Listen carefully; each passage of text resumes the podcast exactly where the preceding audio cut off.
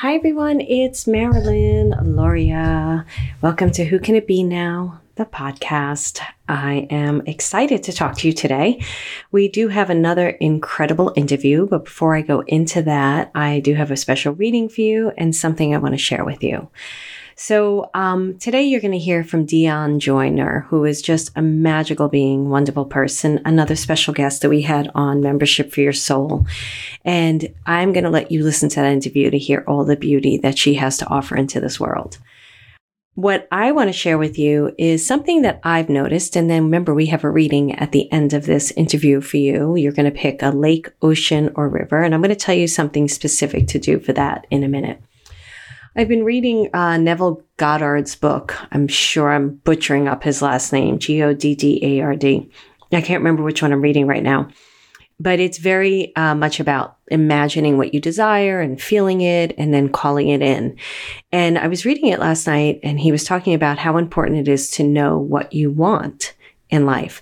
And I remember I shared with you a couple of months ago, I was in my living room and I said to my guides, okay, we need, I need to get to the next chapter. And they said, well, you have to tell us exactly what you want. You're not telling us what you want, so we can't help you. And I knew they were right. And I'm still kind of like, I don't know how many of you are having this experience where I feel like I'm reaching out in the air and I'm grasping, but I'm not holding on to anything. And it's not that I don't, I have a good idea of what I want, but it does feel like it's not as grounded yet. It's not fully in my body.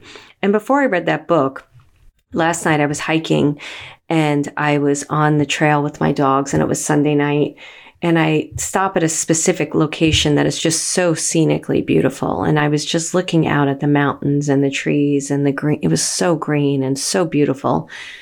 And I felt so good. I was like, oh, this is amazing. I love this. And the thing about my life in this point in time when I'm recording this is as much as I, I, have a beautiful life, you know, I live in a beautiful location, I play tennis and I have a beautiful business and uh, friends, I don't have a lot of community around me here by my own choice. Let's just leave it at that. I recognize that a lot of what I've been doing while I've been living in this particular location um, is really just kind of centering into myself and really uh, lighting my soul up in a way that I've been wanting to light up for quite some time. And I'm getting ready for that. I can feel that next part, like things are already shifting and changing and growing, and opportunities are coming and things are expanding, and it feels really wonderful. And part of me was sitting there on the hill going, hmm, do I want this to change? And I do want it to change because there's another part of me that is looking for a new location. And I'm not going to get into my personal wishes right now. I just don't feel like sharing them just at this point in time. Um, but it was, it's interesting. Like, how much do we really want change? How much are we really looking to invite in that next opportunity that may make us busier or may th- uh, throw us into a group of people that maybe we're not ready to communicate with for whatever reason? So I just started getting really clear about my own life. Like, what is it that I truly want. And some of it is stuff that I haven't yet experienced, right? I talk a lot about um, living your life from the future and not from your past, not in the place of where you're never in the present, but you're making choices of where you want to go, not where you came from. So I'll go more into this in the next podcast, but I just wanted to invite you to think about what is it that you really want and how much do you really want it? And are you clear on how it would make you feel? Because I was doing a day in the life, which is something I teach in my programs. And also we have it on my website if you want to look at it. But I was teaching a day in the life, which is where you write down a life, um, a day in your life a year from now, six months from now, it doesn't matter when, but you actually date the page that date. And then you write down your whole day from morning to night as if you were actually living it. And you are supposed to make like 30% of it true to your life today so that it could feel like there's some reality in it. And I started doing that again this morning. And there were certain things I was pulling into the day in life, in the life that I'm like, hmm, when was last time I had a similar experience so I could pull on that feeling or pull on that emotion? Or like, how do you pull up that emotion if you've yet to experience it? Do you do it through uh, what you think other people are living? Like if there's, um, I was, I was thinking about like, when was the last time I was just surrounded by really, really good friends. Cause since I've moved up here, I haven't really, I've had a few friends visit. When was the last time I was at a dinner party? You know, it's been COVID, right? My friend, uh, throws these elaborate, beautiful dinner parties in LA. And I had a dream about it the other night. And I was like, so you, so I tried, started pulling up those kinds of feelings and experiences to incorporate it into my day in the life. So I can incorporate it into my imagination and really start getting ready for that next part to, start calling it in. So, like I said, there's a lot that I can say about that, and I will talk more about it in the future. But the question I have for you is with where you are in your life, aligned with your soul, in your soul, Maybe you don't feel like you're very much in your soul. What is it that you want to draw to you? What is it that you think you want to experience? And are you really ready to experience it? Do you feel like you're really ready for it? Or do you feel like you're pushing it away? I don't know the answer. I'm just asking you those questions because I'm playing with them myself. And just be with that for a moment and then pick a lake, ocean, or river and if you feel like you're going to trip up yourself and, and you're going to pick one of them that you love and you really don't want to pick it because you love it, like say you love oceans or you love the river and you're like, but I'm being called to pick the lake, but I don't really like lakes. I like oceans. You can put both, all three of those names on a piece of paper, a separate piece of paper and fold them up and throw them in a basket. Sit with your soul and go, all right, I'm ready for this next part of my life how ready am I? Or what do I need to know? Or what do I need to do to open that up? And then you could pick one of those pieces of paper out of the basket and see what you get. And after my interview with De- Deneen, you are going to get um, the reading for lake, ocean, or river. Okay, guys, thank you so much. Let me know what you think about the interviews because I was hesitant to start putting them into this podcast. Um, I there we have so many great interviews that I'm still considering doing it, but I'd love to know what you think about it or if there's something you want to hear. I'd also love to know what you would like me to talk about or teach on this podcast. It would be very helpful for me to know what you're thinking. We do have some things that are coming down the pike. I'm going to be doing a soul session and there's different things that um, I'm going to be opening up to um, people who listen to my podcast and opportunity to possibly join us in those things. So email us at care. No, I keep doing that. we do have an email that is care at marilynalauria.com. You can email us there since I keep wanting to give it to you. Or you can email at info at who can it be now podcast.com info at who can it be now podcast.com and uh, i look forward to seeing you after this session so that you can hear um, what you got in your reading. See you soon.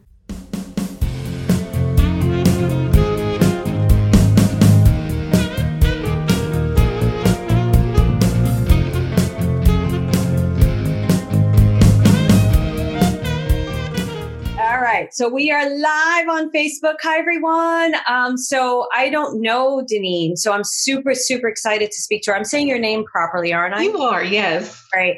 And I was reading her bio, which I'm going to read to all of you. I believe you came through Trisha to us. You know Trisha, is that correct? Yes. So um, Laura and Trisha have been so excited about uh, us having her on at membership, and I'm super excited because I was reading her bio, and like I, I think this is going to be such an incredible call, and she's going to you can already see the light that's just like zooming out of her. So thank you.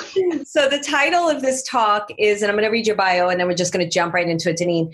Uh, the title of this talk is Soul Wounds and Sacred Revelations, which I think is so um, pertinent and everybody can relate to. Deneen Joyner is a soul medium. By the way, friggin' love that title, may take it spiritual, spiritual coach and storyteller whose sole mission is to guide others on how to follow the footprints left by their ancestors to uncover the spiritual inheritance tied to their pain, gifts, and destiny so they may heal and fulfill their holy assignments. Love holy assignments too, so beautiful. As a seventh generation shaman and heiress to her ancestors' ancient indigenous practices and self guided soul healing, Deneen offers a unique approach to how women can partner with themselves and their pain to clear their souls. Deneen offers insightful guidance surrounding the intergenerational DNA behind family karma and emotional pain, which she gained as an 18 year profession in professional and social work. She offers soul readings through private coaching as well, as well as with live audience and radio interviews. Welcome, welcome, welcome. Oh my goodness. Thank, thank you. you so thank you for having me. Yeah, no, I'm super excited. And I want to hear. So, we usually start with, of course, they give us questions, as my audience knows, but I want to know about your journey because everybody, a lot of people are healers and stuff on here. And I want to hear a bit about how you came to do this work today. Can you share a little bit about that with us? Yes, you kind of went out a little bit, but I, I get the gist of it. you want to hear about my journey? yeah. I live in the mountains, so sometimes I go in and out. So okay, that's okay. That's all right. You're just making me use my gifts. That's all. Yeah. Um, what did she say? Okay, I got it. so yeah. So let me just back up before before the journey journey that that you're speaking of, where the the soul wounds um, actually came into play, and I actually had to make a decision whether to to continue to live the way that I had been living, or to actually surrender and, and partner with myself and God and have them healed. At the age of five, I started to tap into my gifts. It looked like me being able to see angels and hear angels. So they started to speak to me. And I have to say, in retrospect, that I believe that they appeared at that time because that was a very, very difficult time in my household. Mm. I was living in total chaos. Um, my my father was physically and verbally abusive to my mother, and me being the youngest, I was the closest to her and to it. Everybody else was in, you know, doing their own thing. They were older than me. Um, there's seven of us, all girls, and and I'm the baby. And so, you know, I immediately went into caretaker role. I was always the caretaker of my mother when these when these events happened, the abuse. I was always there giving her the cold washcloths afterwards, mm-hmm. consoling her. And this is at five. I knew to do this instinctually. And and I was an empath as well. So I could really just feel when when my dad would come home during, you know, during these times when he wasn't there, he would be gone for weeks and then he would just show up and you know and that's what he would do when he would show up. And i realized his pattern was you know to come to basically abuse her and then to to accuse her of being unfaithful so that he could leave. And so that was the pattern. And and because i was an empath so young I was really struggling with all of this, trying to figure out, you know, why and and and just the heaviness that I carried, not only with my mom and whatever was going on with my dad, but just me as a child trying to sort all of this out. Why was this occurring and how could I stop it? Mm. So I felt like it was on me to do something. And that's when my my relationship with Divine started at the tender age of five. I strongly knew that there was nobody here on earth that was going to be able to help me um, transform this situation. And so I prayed. That was the very first time I connected with Divine was to to rescue my mom, to rescue me from this situation, and to hopefully make things better. And so that relationship started at five, and it morphed as I matured. My gifts morphed as well. And then I got to the age of 11 where my gifts started to, what I felt, they started to get me in trouble because I didn't have a filter. Mm. I was sharing things about people and saying things about people and completing sentences before people even said them. And it made people uncomfortable. Yeah. And so that's when the shame started to come in about my gifts about you know about the things that i knew about people and i didn't still understand how did i know these things. You know it was almost like a little bit of a game to me because it was entertaining for me to be able to you know finish somebody's sentence or already anticipate something that didn't happen yet you know? And so you know all of this was fun for me not so fun for the person that i was sharing the information about and so I, you know, after, you know, being told so many times, you know, to stop it, you know, that's that's not nice, all of those types of things, then I started to stuff it down. And I started to, you know, like I said, just really, you know, uh, I wanted to be like everybody else. And so I thought, you know, if I would just be quiet and not say the things that I knew that that would allow me at least to be like everybody else. But the funny part is, and I know you know because you have gifts, yeah. That never happens. No.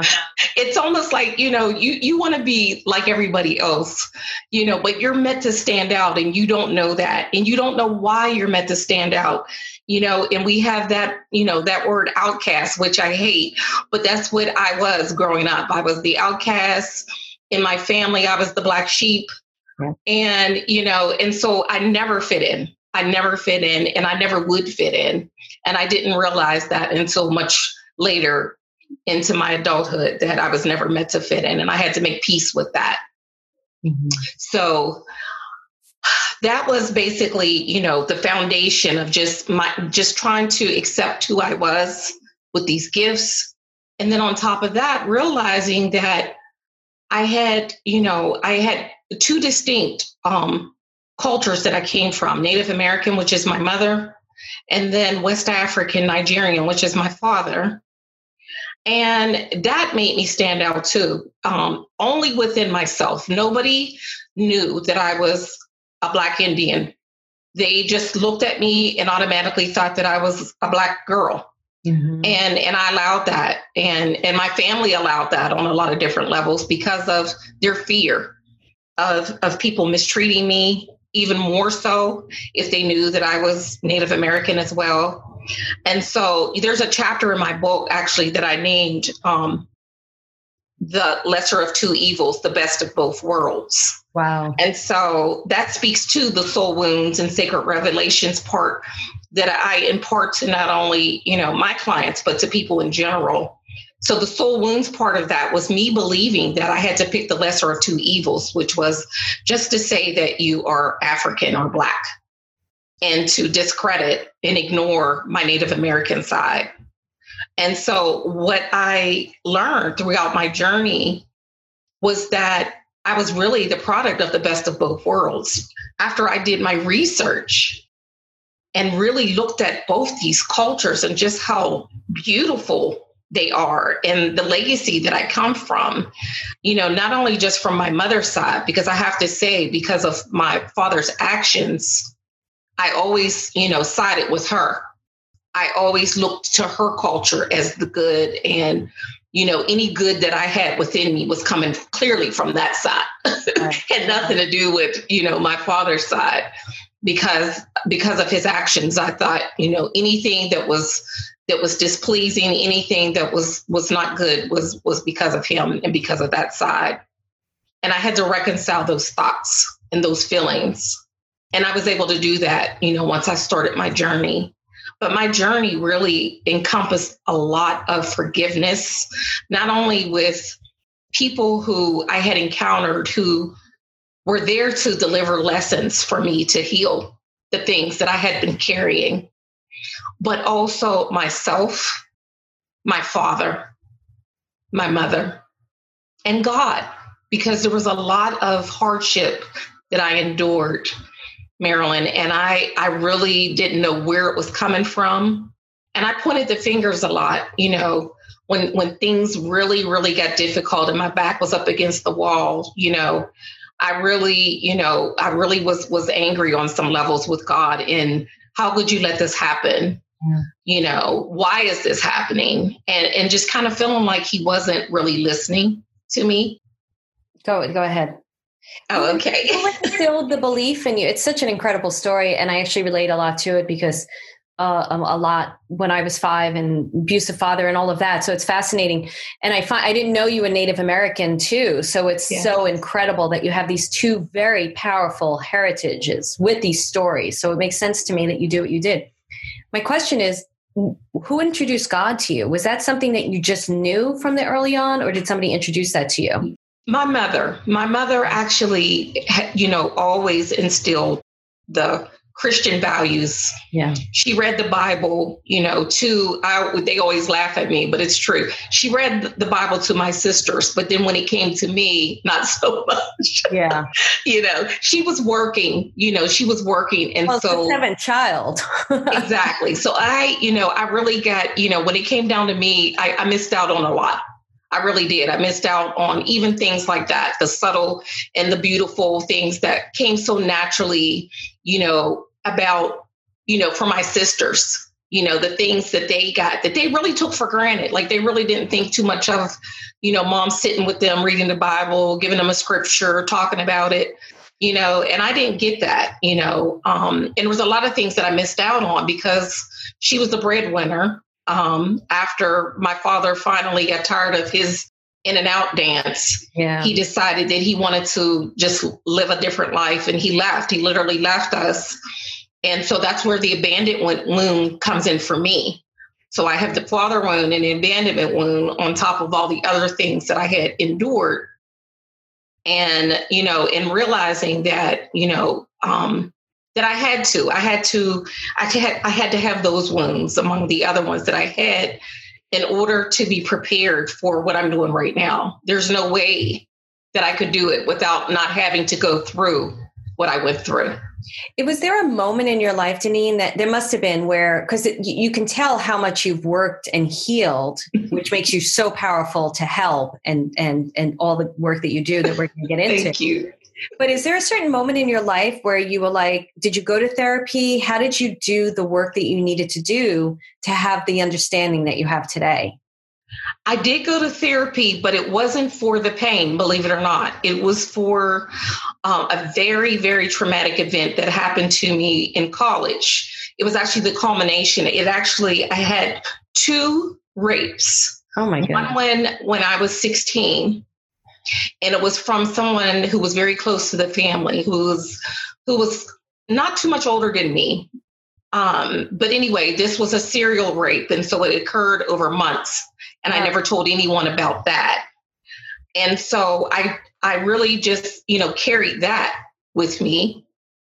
And then it happened again when I was a, a sophomore in college. It was a date rape. And so when the date rape happened, I still didn't remember. That's just another piece of how the brain works. You know, when you go through trauma, usually what happens is, you know, there's a level of security involved with everything that you go through. And it's a disconnect and there's a numbing that just happens on its own. And so that happened to me the first time that it happened when I was 16, so much so that I forgot the entire event. Hmm. And so when it showed itself again in my sophomore year, I didn't think about when it happened to me when I was 16. It was like it happened for the first time. I did get some counseling then, but I should have went longer, which took me to probably like maybe 8 years later hmm. where I was actually engaging in just play fighting with a boyfriend of mine.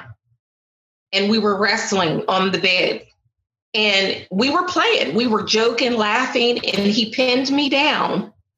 Not really hard, but he pinned both my wrists down. And when he did that, that activated everything else. Mm. And it frightened him, my response, because it was just so over the top, my response to what he did. And I knew it and he knew it. And we both looked at each other and he was like, WTF, like, what, what was that? What is that about? Like, what's, and I couldn't answer him, but I knew that there was a deeper answer to it. And so I did go to therapy for about two years, um, which was really powerful for me because it was with a man. Mm. And I thought that that was really, really profound that I went to counseling with a man and it was two men who had actually raped me. And so, you know, I really did get a lot out of that therapy. Um, but to answer your bigger question about my my total healing, that didn't come until I was 47. So I always tell people, you know, it doesn't matter how old you are. You know, don't use the excuse that you're too old or it's too late or you've learned to carry it, you know because our soul is not meant to carry pain. It really isn't. you know, um, and and so I thought that I could carry my pain, and I did so for quite a while. And then the bottom fell out, and I had no more room to hold it. Mm. And I was forced literally to what I call a destiny decision to either, I was in the throes of actually contemplating suicide, which is which was really not the answer, but I thought that it was the answer. But I was forced into basically realizing that I was in so much pain, more pain than I had ever even let on to myself, to even want to contemplate, you know, wanting to take my life. But I realized that I really didn't want to take my life. I really just had run out of my bag of tricks to keep myself going. And I didn't realize that that was probably the best. I know for a fact that that was the best scenario that I could have ever arrived at, which is basically being at ground zero and not having anything else to rely on to keep me going another day. It was time, my time was up, and it was time for me to really start the deep healing work that I had been avoiding for my entire life. And so I realized that it was time. And, and that's when my, my journey started. How long have you been doing the work that you're doing now? Since 2014. Okay. So I can't believe like I, don't even want to ask your age because you're absolutely like I like it's like what? Because you're oh, born. I know I get that, but you'll get this, Marilyn. So my soul is 20 years old. I get it. My soul is 20. And my soul actually, you know, not to spoil it, because people hopefully will still read my book because there's a lot. Yes, we're going to talk about that information about it. But my yeah. my soul actually is re- reincarnated, a gift from my great great grandmother. Her name was Lucinda. Oh no, tell us tell us what you want to tell. So because because they don't know what you do, I don't know what you do. So I want to hear a bit about what you do. I want to hear about your book right now, and and they get everything. We share everything with them. I mean, her story is your story is so incredible. Her book is called um, "Is it Sacred Revelation? Soul Wounds and Sacred Revelations." Soul Wounds and Sacred Revelations. And it's her spiritual memoir. I'm getting chills with this, Deneen. I love Aww. it. So tell us. I am too. Now, look, now that you said it, I got them too. It was yeah, like a I, wave. it's so. When did you write this? Like oh. so beautiful. There it is. Yes. And you can get that on Amazon. Where would you like us to get that? Barnes and Noble, Amazon, Kindle. Great. Thank so you. Sacred Of course. Oh my goodness. We want to celebrate the heck out of you and everything you do. Oh, thank so you. Tell us a bit about that now since you were going into that. Okay, so yeah, so I wrote the book in 2014, and that's when I started the healing work that I do. So my journey started in 2011 with my healing. Mm-hmm. It took three, a little over three years, which to me it felt like forever, especially since I had been carrying this for four decades, you know. But really, in hindsight, when I look at the journey, actually, it was a blessing that it really didn't take that long. And and so what ended up happening, what actually just encapsulated and actually just activated me and, and gave me the momentum to to want to actually continue with this healing journey after I asked for it because I really got to that you know that moment where I told you I was ready to give up and just give in and just say I'm I'm done in this lifetime and that's it but I realized that I wanted the answers to two questions concerning my life and my gifts that I had been asking God since I was 7 I wanted to know why did he give me these gifts and what were they for? Mm. And I had never, you know, gotten the the answers. He never gave them to me. And so in that moment I really became angry in the fact that he never gave them to me. And the fact that he I felt had led me to the moment in wanting to end my life. And I just felt like how unfair, you know, after all the things that I've done in my life, you know, and and the sacrifices that I've made and the work that I've done to help other people, that you would bring me to a moment where I just wanted to give up and and really just cash in on everything and just say forget it. Is that what it was for? Did you want me to just end it like this? And so I said, and also you never gave me those answers. I've been asking you since I was a little girl. You know, you never once told me either either one of them you know and i and i demanded to want those answered like i wanted them so bad and soon as i said that marilyn it was like a rush came over me And I said to myself, like in my head, in the throes of my anger, I said, if you really wanted to end your life, you wouldn't be so concerned that you never got those answers. Hmm.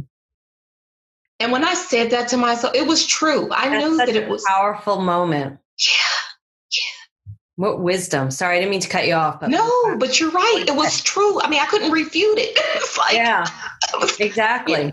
And I knew that it was true. I knew that I wanted those answers more than I wanted to, you know, to leave this life. And I said, I do want the answers and I'm willing to stay here to get them. And and I realized that I had been really not, you know, I've been living the life that, you know, where I didn't harm other people, I didn't do people wrong, but that was more than that. It had to be more than that. It was it was deeper than that. Mm-hmm. And I realized that in that moment that I wasn't living up. I always felt like I was not there was some immeasurable bar that I was never going to arrive at.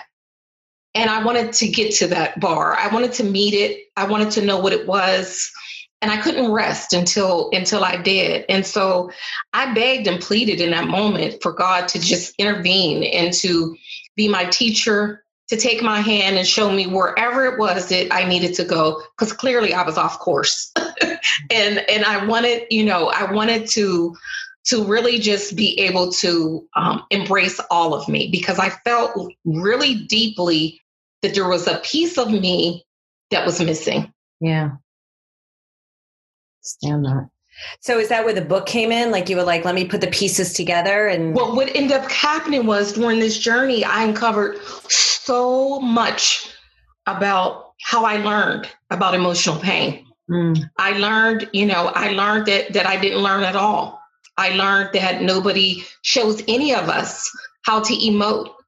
And and when you know and when you don't have a reference or a blueprint of how to emote how to express your feelings you know just authentically then what normally happens is we look to our parents and they become our blueprint. And you know this is generational so nobody has told them or taught them either. And so it's like the blind leading the blind you know and this has been going on for generations to generations and so we adopt a lot of how we emote. Mm. And you know, so there's, you know, the, the class that I designed for you, which I'm so happy to, to share a little bit about later. She's going to be one of our guest teachers, but go ahead. So they don't even know that yet. I don't Sorry. think. Oh, that's great. No, it's great. So you're going to get a class from Deneen. Go ahead. Yes.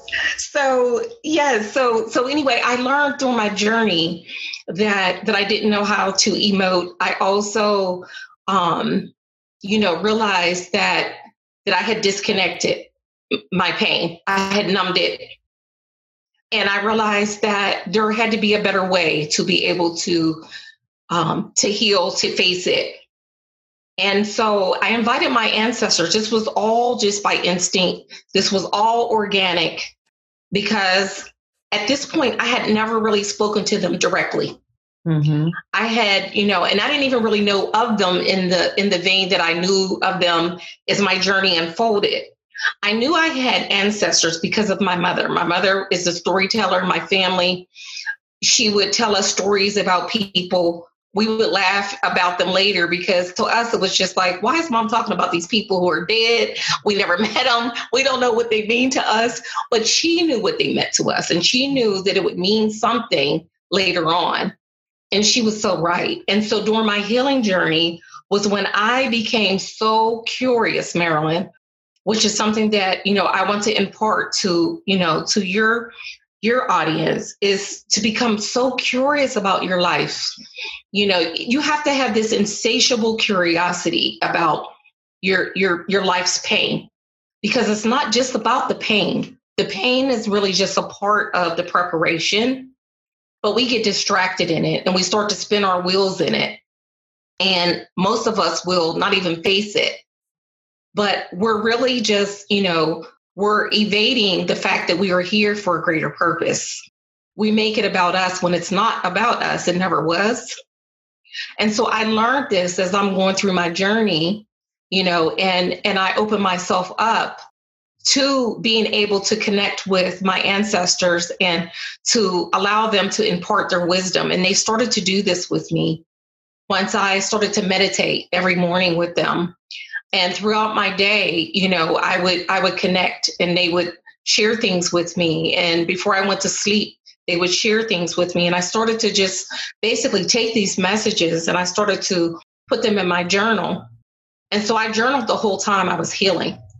And, you know, and so the book came once I actually arrived at, you know, this this healing um, in October of 2014.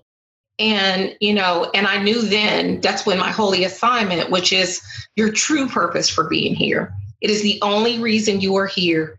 And all of the pain and everything that is associated with your purpose here um, as a human will be revealed to you in spirit form once you actually heal and clear your soul.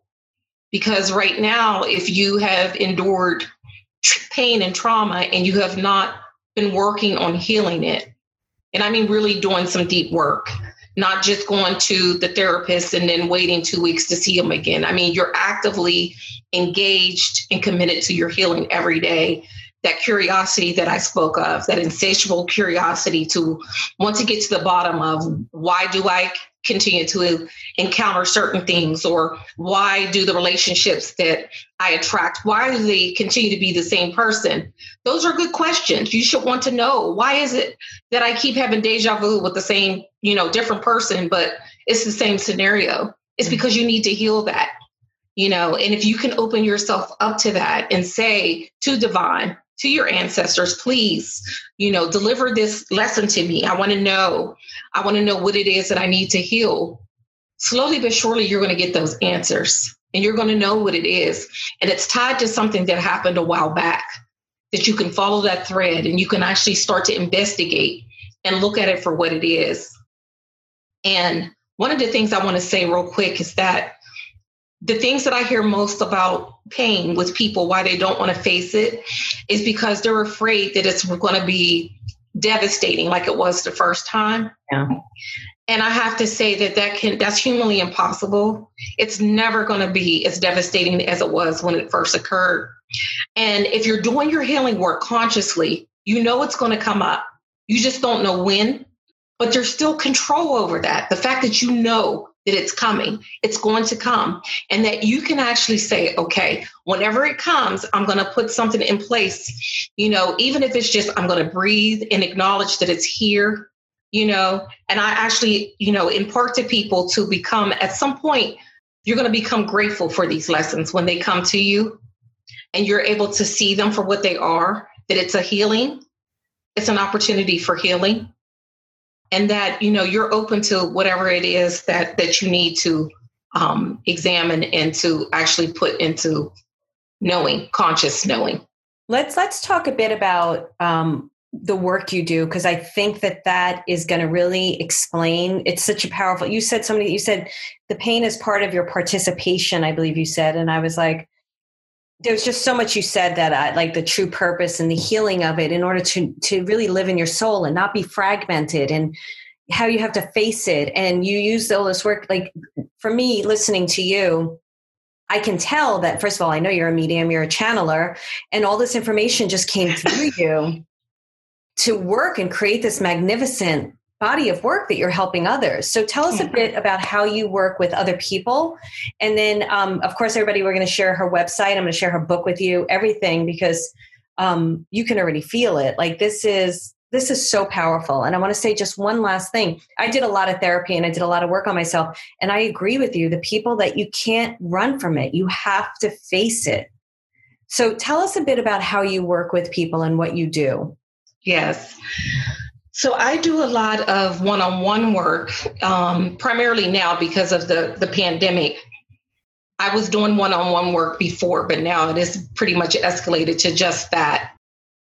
And the one-on-one work looks like um, a soul reading is primarily how people generally come to me. They want to come to me because they want to know what their pain is all about. Because most people who are in pain, they have experienced you know, decades of it and in different um, experiences of pain and trauma. But they really can't, if you ask them, you know, like, what's your soul wounds? They wouldn't be able to say what their soul wounds are. They wouldn't even know what a soul wound is. And, you know, and basically what a soul wound is a soul wound is really a result of your family karma. Mm. So, for instance, for me, I'll use myself as the example. I spoke of my father earlier. My father basically abandoned me and my sisters, but he also exposed me to phys- physical, not on me, but I witnessed physical abuse, verbal abuse, and and also I was neglected as far as emotional neglect and um, and not having the things that I needed as far as just basically the basics, the food, you know, um, and and shelter and things of that nature. Um, we moved around a lot because because of my mother's not having the ability to be able to take care of all the children she had and to you know just to keep things afloat. And so you know i suffered greatly on a lot of different levels. And so because of that so that would be you know if i looked at all of those factors you know that is some of the family karma that i endured that i was able to trace back the abandonment was something that actually happened on both sides of my family um, and and also on some forms the, the, the neglect that happened as well. And then also the father wound, meaning there was because of his inability to be present and to actually be a father, he was not in my life consistently at all. And when I was able to look at the family karma in my family on both sides, I was able to see that, that this was consistent behavior on both sides of my family. And so this was something that was generationally passed down invisibly. And so I was able to uncover that. And so because of those conditions, it gave me soul wounds. Mm. And so my soul wounds as a result of all of this, you know, is that I had low self esteem because my father was not there. And if you think about the role that a father plays in a young girl's life, he is basically her first love. Mm-hmm. And he also is the blueprint for what a man should be to a woman later on. Um, if he's there consistently, if he is putting in the time and attention and the love, then that self esteem would have been there. But I didn't have that. So my soul wound was one of my soul wounds was definitely low self esteem, lack of confidence. Then I also had the abandonment piece, which meant that I, you know, didn't feel like anybody was going to stay. So again, mostly all of my wounds had to deal with value, my value, lack thereof. So I had a very low value value system when it came to you know what I believed about myself, what I thought I deserved, the people who I attracted um, in my life. Uh, as far as romantic, you know, I would I would tend to manifest and attract people um, who would not stay. And and so you know and it's it's kind of like a double-edged sword when it comes to people coming into your life you manifesting people into your life. Because i strongly believe and i'm sure you would probably agree you know again with these lessons you know so i'm having this soul wound of i'm not good enough my self-esteem is low and that people will leave me particularly men and so when i'm in a relationship with a man those are the things that I actually attracted. Mm-hmm. However, those are the things that can heal me as well.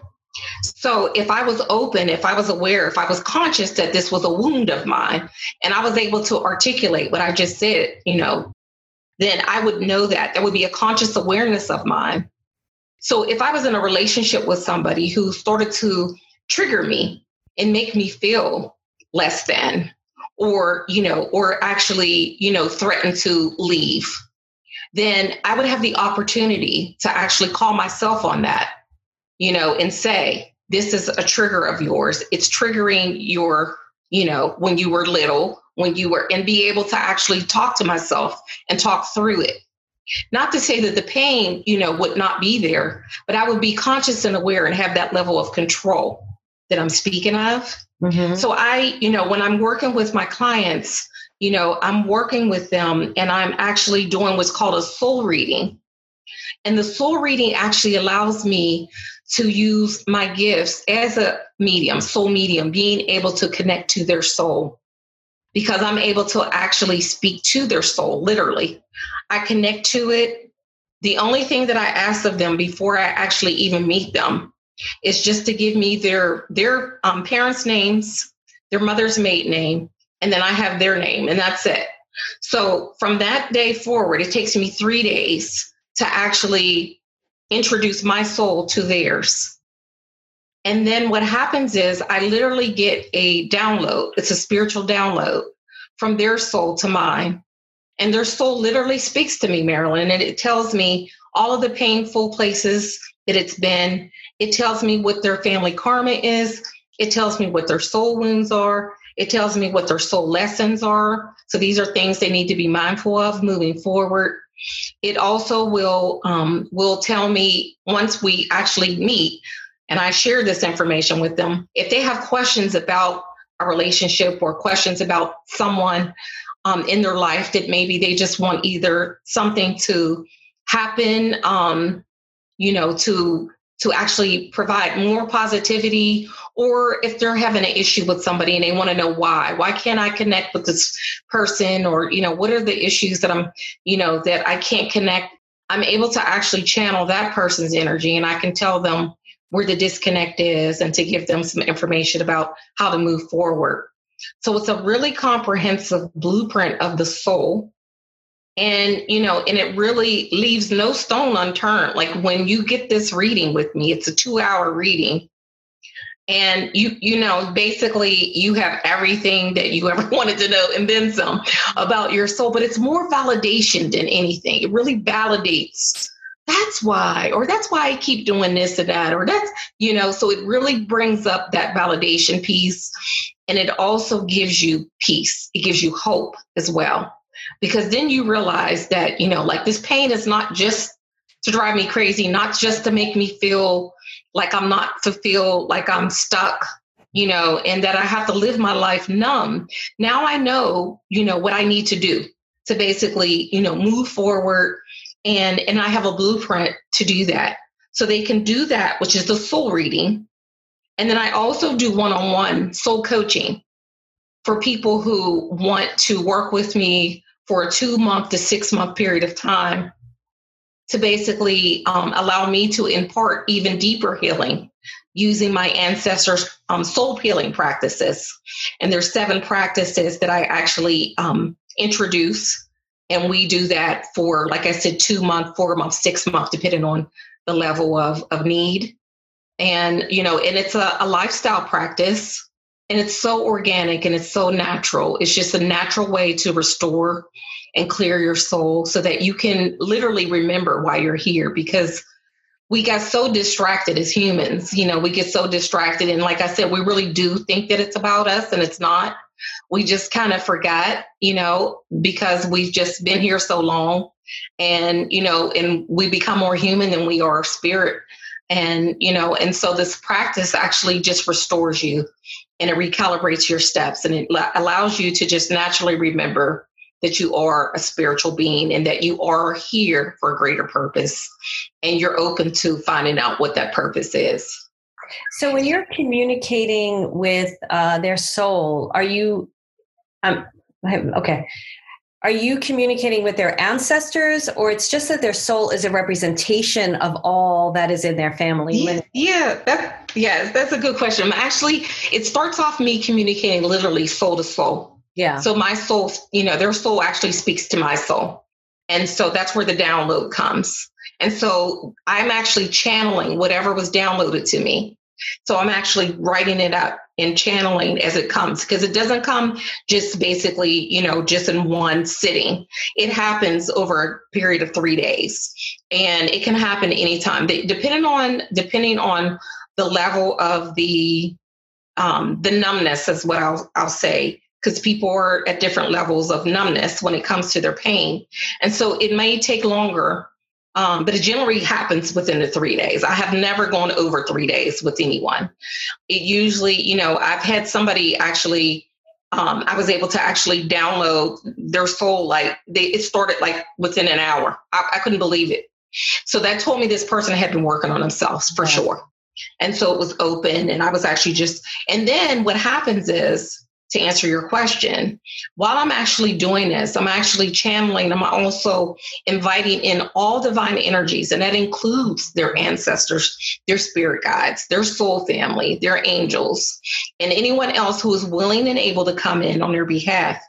And so, what generally does happen is that their main guide usually is um, an ancestor. So it's someone who has been assigned to them and they will, you know, they will step forth and they will actually speak to me. I don't see them, I can only feel them. So I feel their energy. I can describe them. You know, I can kind of tell you if they're funny, if they're stern, if they're, you know, if, if they're tall, if they're short. So I can kind of feel their essence. And then they deliver these enlightened you know answers and questions to the person i'm reading for. And so when i deliver it to them they know for the most part who it is.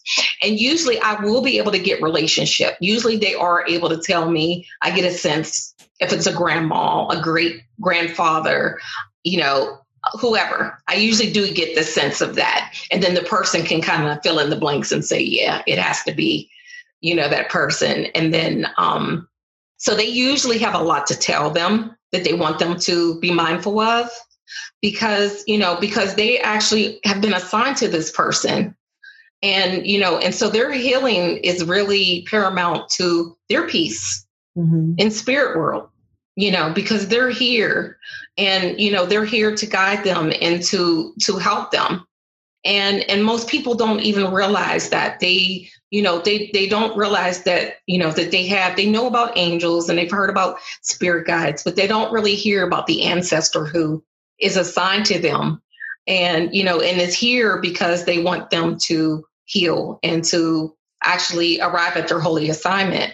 And so there's a lot resting on that you know and so the pain and the angst that most people feel is really you know that ancestor pushing them like wake up wake up. The pain is going to wake you up it's supposed to. You know, you're not supposed to settle in it. You're not mm-hmm. supposed to grow comfortable in it, you know, or even just say, I'm never going to be happy and just kind of just move. You can't. You mm-hmm. can't do, you can only do that for so long. Trust me. yeah. Do the ancestors, um, do they change at all? Has yours like main ancestor guide changed or do they stay with you? I know it's hard to answer that because we're not at the end. Whenever people say to your guys, I'm like, I'm not at the end of my life yet. So I don't know. I have a couple of guides that have been with me since the beginning, but so do they change at all? Well, mine hasn't changed. More has has come in. Yeah, more has come in. I had someone read for me several months ago, um, and I had asked the question if they were able to tell me how many guides I had, um, and they said, Well, I don't know if I'll be able to do that, but I'll let you know. And it was like a two day. So they got back to me. And, and when they told me, I was like, Well, that makes sense because I always feel like, you know, when I invite them in, like I feel them in full force. And she told me there was over 850. Wow. And so I said, well, that's that's like a tribe. You know what I mean? That's just basically both sides coming together. And I feel that, you know, and I have to be mindful you know, um, especially when I'm working with people because they feel that energy. Yeah. And it can sometimes be a little consuming. So I'm still learning on how to like dial it down. yeah. you know? Um, but yeah, so I do I do have, you know, the same. And then I've been introduced to um, a few new ones, which have been very, very interesting. Yeah, I love that. I love Maya Angelou would always say, um, you know, when she's on the stage, everybody's coming with her, like all yes. her ancestors. All yes. And I was like, oh, it's so interesting because I do a lot of soul work, but I don't do work with the ancestors, which is fascinating. Um, so I want to know if anybody, we have a few more minutes, we have 15 more minutes. I want to know if anybody has any questions for uh, Deneen. Um, Deneen, talk a little bit about, uh, talk a little bit about your, your, uh, Soul Wounds and Sacred Revelations. Talk a little bit about that book because I'd like them to know just like what it's about. I know it's a memoir, but just tell us a little bit more about it. Okay. Well, let me see. the The book re- reads really, really good. It's it's you know it's not your typical memoir in that it you know it reads almost like a movie if you will because you know from the very beginning you're going to find me in the bathroom where i basically was literally contemplating taking my life. And so readers are going to feel what that felt like for me like literally being at the point of no return. And you know and and being you know um someone who had a background in social work and not being able to help myself and admitting that you know so that vulnerability piece is there. The transparency um you know with with those feelings were were there. Um and you know i really wanted to you know establish you know right on with with the reader that you know i had no clue of what this journey was going to look like at all. But i was willing and and and open to whatever that meant because i really felt like i was missing the mark. And you know it was really important for readers to know that you know on the surface it looked like i was having a really good life. And you know but deep down inside i i was unfulfilled. I knew that there was more to me you know met the eye. And and i wanted you know it got to a point where i really just wanted wanted to um to live the life that i felt that i was meant to live if that made sense. And so you know the book kind of just really chronicles my you know my unrelentless just wanting that. I wanted to get to you know to that level of peace that i knew i deserved. I wanted to be authentically happy. When i smiled i really wanted to be smiling not just because i felt like i had to to make other people comfortable. Yeah. Um you know i didn't want to wear the mask anymore but i didn't know what that would look like to remove it. And so this book is a blueprint for people to be able to start to do that to to really just take my story but also overlay it over your own so that you can look at your life and start to examine it in a similar fashion and to really just grow in your own power and know you know your own consciousness and your own self-awareness because everybody's journey is going to be different and it should be because everybody is uniquely here for a different purpose but I have to say that whatever that purpose is, your pain has everything to do with it. Everything that has happened to you up until this minute and what will happen thereafter has everything to do with where you're going to be at the other on the other side. And you're going to be able to take all of that and use it. There will be nothing wasted. I promise you. There will be nothing wasted. So when things happen to you now, like a painful moment, and guys, if you have any questions, ask them. You can put them in the Q and A. When things happen to you now, painful moments, um, because you described something that I call simultaneous healing. It's when you see when something happens to you, like a guy, there's an abandonment, then you see it from your childhood, and it's like you're working through it. It's great. I love it. How do you? What goes through your mind now when something painful happens? Like, what is your process now? Because i'm yeah my process my process hasn't changed at all. It's the same thing. It's that you know that conscious recognition. I still you know start my day in meditation. I invite my ancestors and my guides in um, because if i don't do that what i realize is that they're only witnessing mm-hmm. because they operate off of free will so that's something that, you know, I want your audience to know that if you want support, you want to feel that support from divine, from your spirit guides, from your ancestors. It's a daily invitation. It's not a one and done. It's not a, okay, I want, you know, I want you in my life. Please, you know, guide me and, and lead me to healing. No, it's that's only for one day. You have to do it every day if you want them to support you in your healing and you want them to guide you. Um, otherwise, they're just going to witness. So I definitely do that every day. Still, it's a invitation, and and then when I do encounter something that is a trigger for me, I am, you know, very conscious and aware for the most part. I usually always can see that this is it. It's an opportunity for me to master the lesson and so mastering the lesson is recognizing that it is a lesson, number one, and mm-hmm. that number two, that it's a trigger. And then number three, how am I going to respond? Because you can only heal if you respond differently. And that difference means that you're not using the same old, tired, painful response that you were using before that just kind of keeps you in the blender, so to speak but that you actually realize that this is an opportunity for me to heal, for me to respond differently. How am I going to respond? And that that response is going to actually take you even further in your in your um, elevation and understanding of, of things. I love that because I, I, believe in that, and I, I, I teach a portion. I teach something similar, and it's always great to hear because it's such confirmation because I know I feel like you work the way I do. As much as we may learn things from outside sources, we're taking everything from these downloads that we're getting. So I love it. Um, so you also use a word called spiritual inheritance. Mm-hmm. Why is that important, and what is that?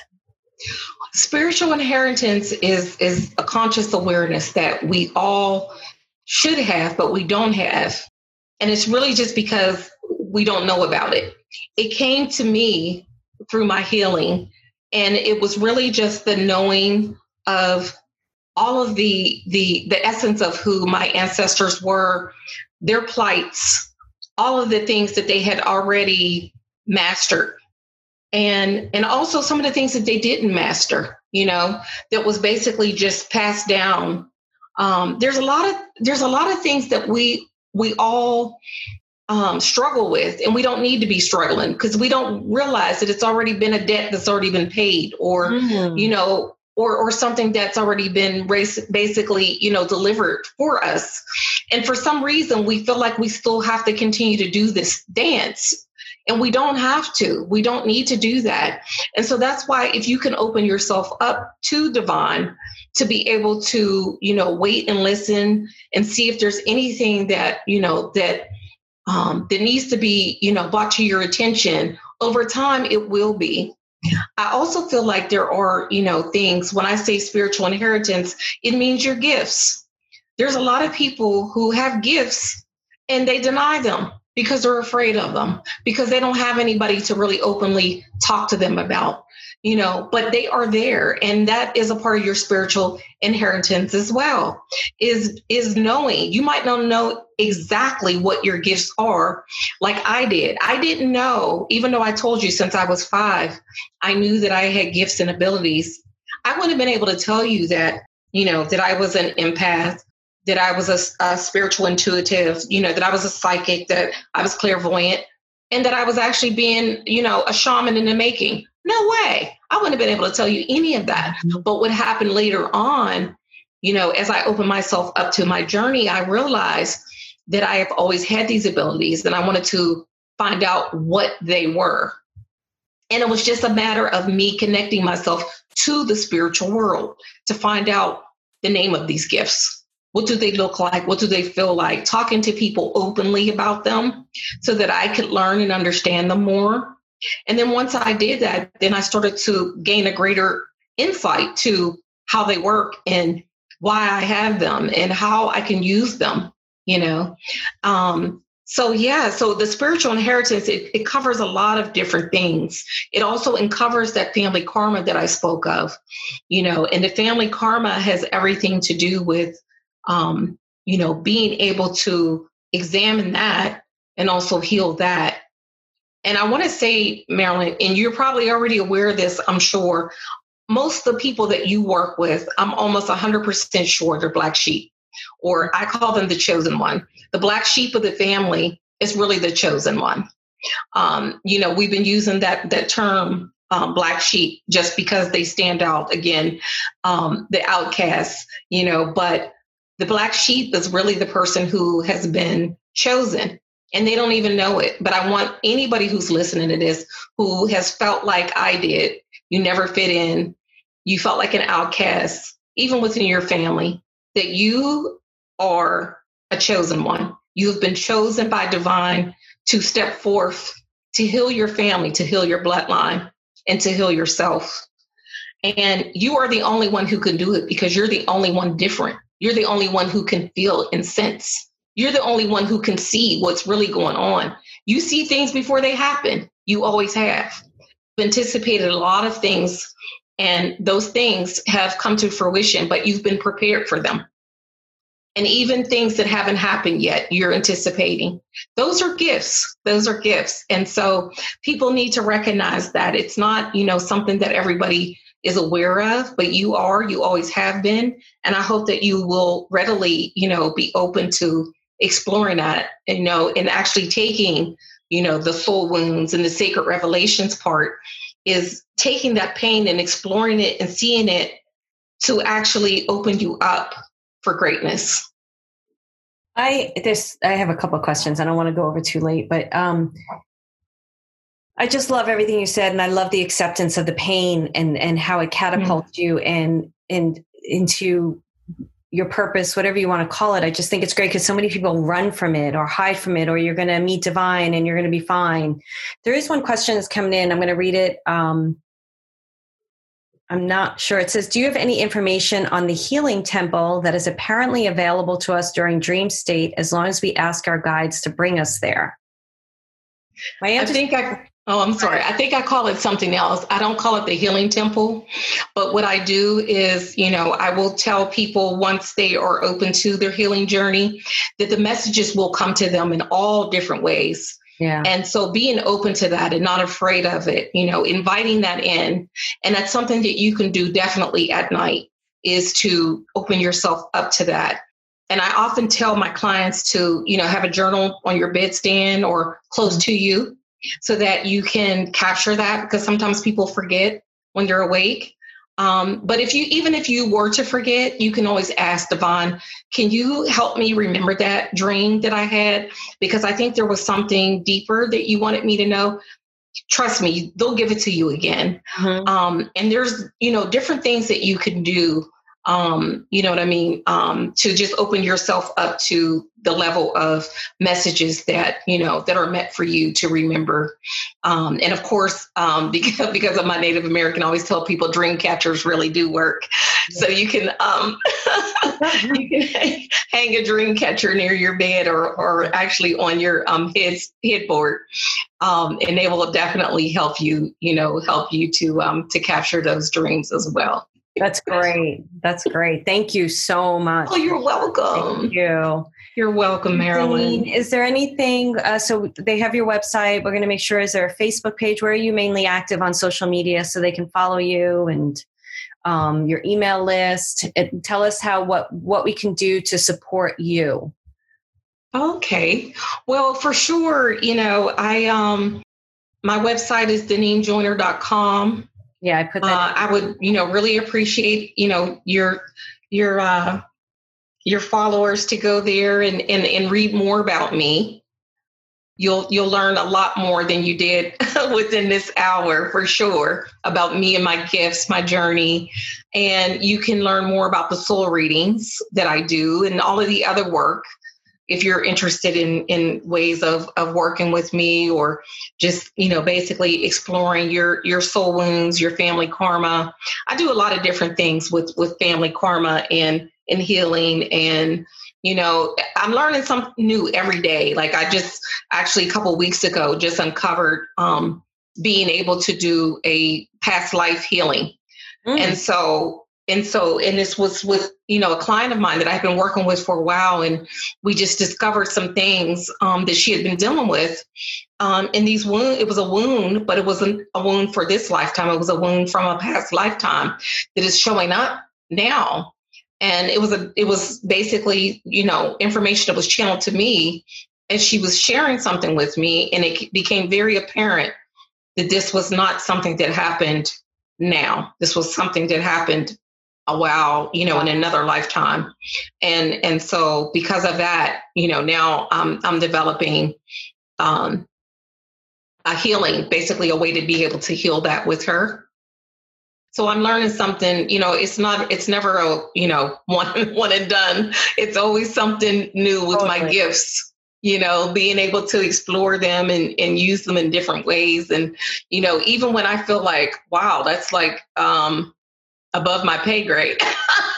it's yeah. like they're like, no, it's not. You know, it's not. A, but you will show you, and they really do. They show up, and you know, they they tell me what to do, and and I rely on them because you know I've never done certain things before, but they you know they never let me down. They're always there, and they're always guiding me, and you know, it's just amazing. It really is. Mm-hmm.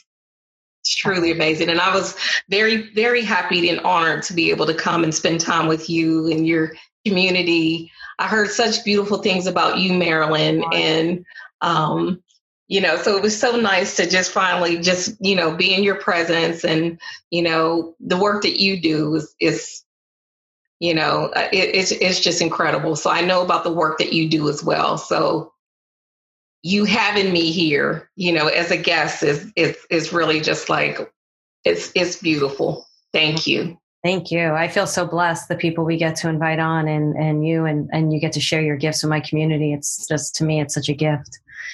Um, thank you so much, Deneen. It was so beautiful meeting you. I'm going to connect with you on social media and stuff like that because okay. us to stay in touch and introduce you to uh, more people in my audience as well. Um, okay. Tribe, and uh, just thank you again. And is there any parting words you want for all of us to have? I mean, it was so beautiful. Oh, thank you. I just know, I just really, you know, really just feel blessed, like I said, and honored to be, you know, to, to share this space with you all this evening. And, you know, and I would just, you know, I applaud you because it's not easy to do the work. It's not, you know, and I know that you know that, you know, but just know that, you know, the work that you, you're doing is not in vain. You know, continue to stay open to the process um, you know, just just really know that you're not alone. Invite in, you know, the powers that be every day, and you're going to see, um, you know, you're going to see a different a different way of being if you can remember that they're there and honor them in that way, and you know, and on and honor yourself. You know, really, really just you know, love on yourself. We're so used to giving it away, you know, but you know if if we could if we could just give that love back and especially now you know because most people feel so lost right now. Um, and there's always you know that level of disconnect right especially right now because we're not used to um, having to you know have the computer all the time and you know we're used to being in, in each other's presence. And and so you know you have to find different ways of being able to connect um, you know and so i would just say to definitely you know don't don't disconnect. Stay connected you know you you have a beautiful tribe here through Marilyn you know um, they're here they love you i feel the love. Mm-hmm. um, so stay connected you know and i know that you know she'll she'll continue to support you you know you don't have to go it alone. You don't even have to have the answers just be open and and um, express whatever you need. And I know that, you know, she'll help you.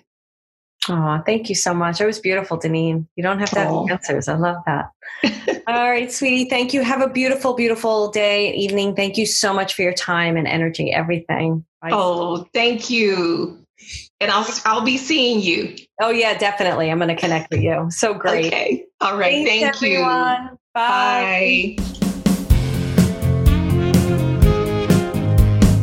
Okay, so how was that? Did you enjoy it? Deneen is a beautiful, beautiful soul, and I hope you got as much out of it as my know I did and my community did.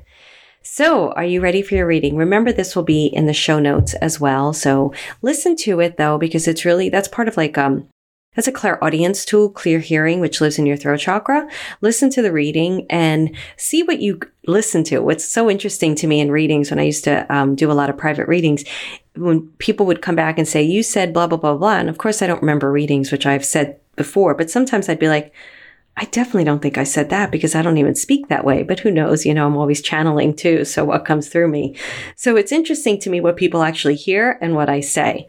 So I would suggest listening to it and then going to the show notes and reading it and see if there's anything you missed or one thing highlighted over another. Because when you hear something versus when you read it, you're going to hear um, something that's going to jump out at you as a, as when you're reading it, something's going to jump out at you. So it's a little bit different. And our throat chakra is all about truth, speaking our truth to ourselves and speaking our truth to the world. Okay. So lake, ocean, or river, lake. Stillness is what your soul needs right now. Your thoughts are going, going, going. Take a moment to breathe and sit. Breathe stillness into the parts of your body that are craving attention. Even if you take one minute a day to do this, you will begin to feel more peaceful. As you sit in stillness, get clear about what it is you desire in your life. Where are you having fun? Where are you stagnant? What do you need to feed your soul? What would you like to change? Where can you play more? Close your eyes and remember a magical vacation, a fun time you had, and go there. How does that make you feel? That feeling wants to be present in your life every day. Your focus this week is creating magic, whatever that means to you. Ocean. Take a bath in salt water.